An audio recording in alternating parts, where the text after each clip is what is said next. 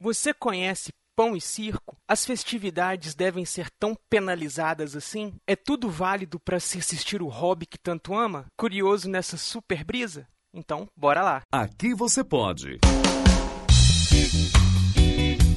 Pode brisar com Eduardo Filhote.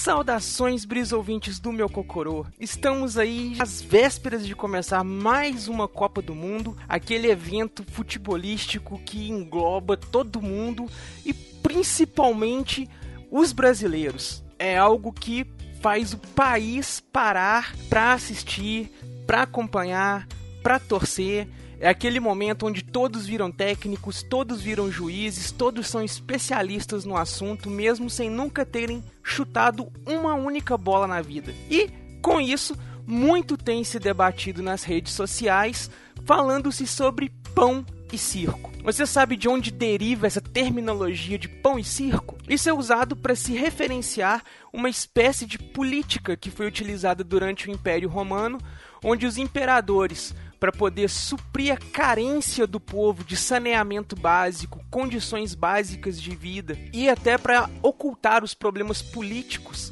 que aconteciam dentro do império, eles criaram essa ideia de fazer os jogos no Coliseu como o maior espetáculo do Império Romano e durante os jogos do Coliseu eram distribuídos pães para as pessoas. Então, ficou conhecida essa política de pão e circo esse ato de você fazer um grande evento para que as pessoas se sintam felizes e menos insatisfeitas com os problemas que têm acontecido. Muita gente fala que a Copa do Mundo no Brasil é justamente um dos momentos de pão e circo. E outras pessoas estão rebatendo, defendendo que elas têm o direito de participar dessa festa que vai acontecer, justificando que você assistiu um filme ou acompanhar um outro evento ou algo do gênero de qualquer hobby que seja, é também uma forma de pão e circo. Se a gente for olhar grosso modo, de fato, é, você acompanhar a Netflix, ou você acompanhar o YouTube, ou você acompanhar outros eventos gameísticos, como foi recentemente o evento da E3, que fez o cenário gamer parar para acompanhar o que estava rolando, é também uma forma de pão e circo. O que eu acho que varia nesse caso é a proporção que a coisa ganha.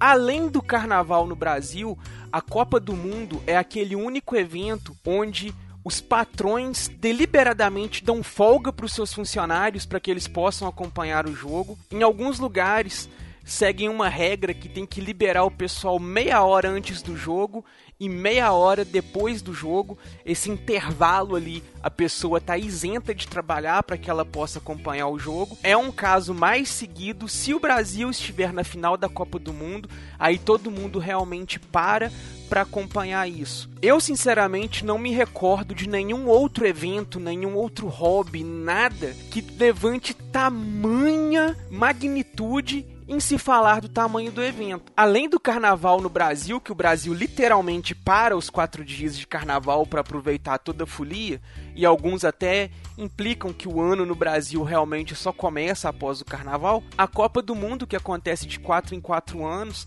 é o único evento que consegue competir frente a frente com o carnaval. As pessoas gastam dinheiro que não têm, assistem um esporte que não gostam, se tornam especialistas de um assunto que não entendem, tudo porque o mundo está lá acompanhando aquele evento esportivo. Eu acho válido nós pararmos um pouco para pensar em tudo que o Brasil está vivendo e realmente devemos nos preocupar tanto com isso? Devemos fazer esse fuzuê todo para acompanhar a seleção, acompanhar como estão as coisas? Acabamos de sair recentemente de uma greve, estamos enfrentando problemas gravíssimos de corrupção dentro da nossa política. O cenário brasileiro está altissimamente violento.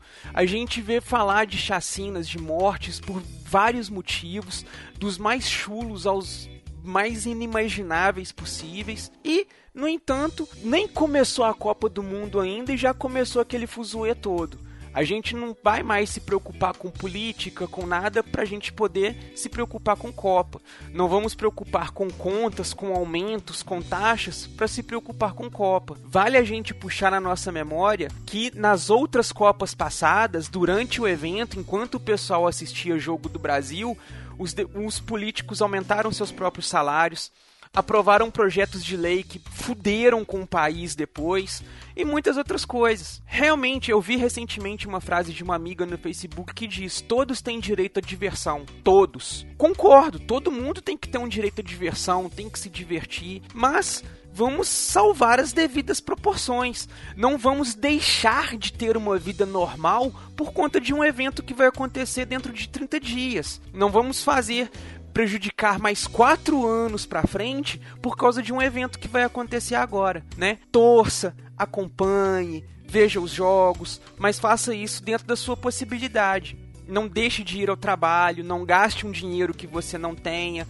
não brigue com um amigo ou um coleguinha por conta de uma opinião divergente. Isso é só um espetáculo é só um evento. A gente tem que saber lidar com esses tipos de coisa. Estamos na era da informação nós realmente vamos continuar agindo como se estivéssemos ainda morando nas cavernas? E eu deixo para vocês a pergunta dessa semana: Copa do Mundo realmente é um evento digno de ser acompanhado ou é apenas um evento pão e circo a nível mundial? Deixem as respostas lá no site e nos vemos na próxima brisa. Tchau!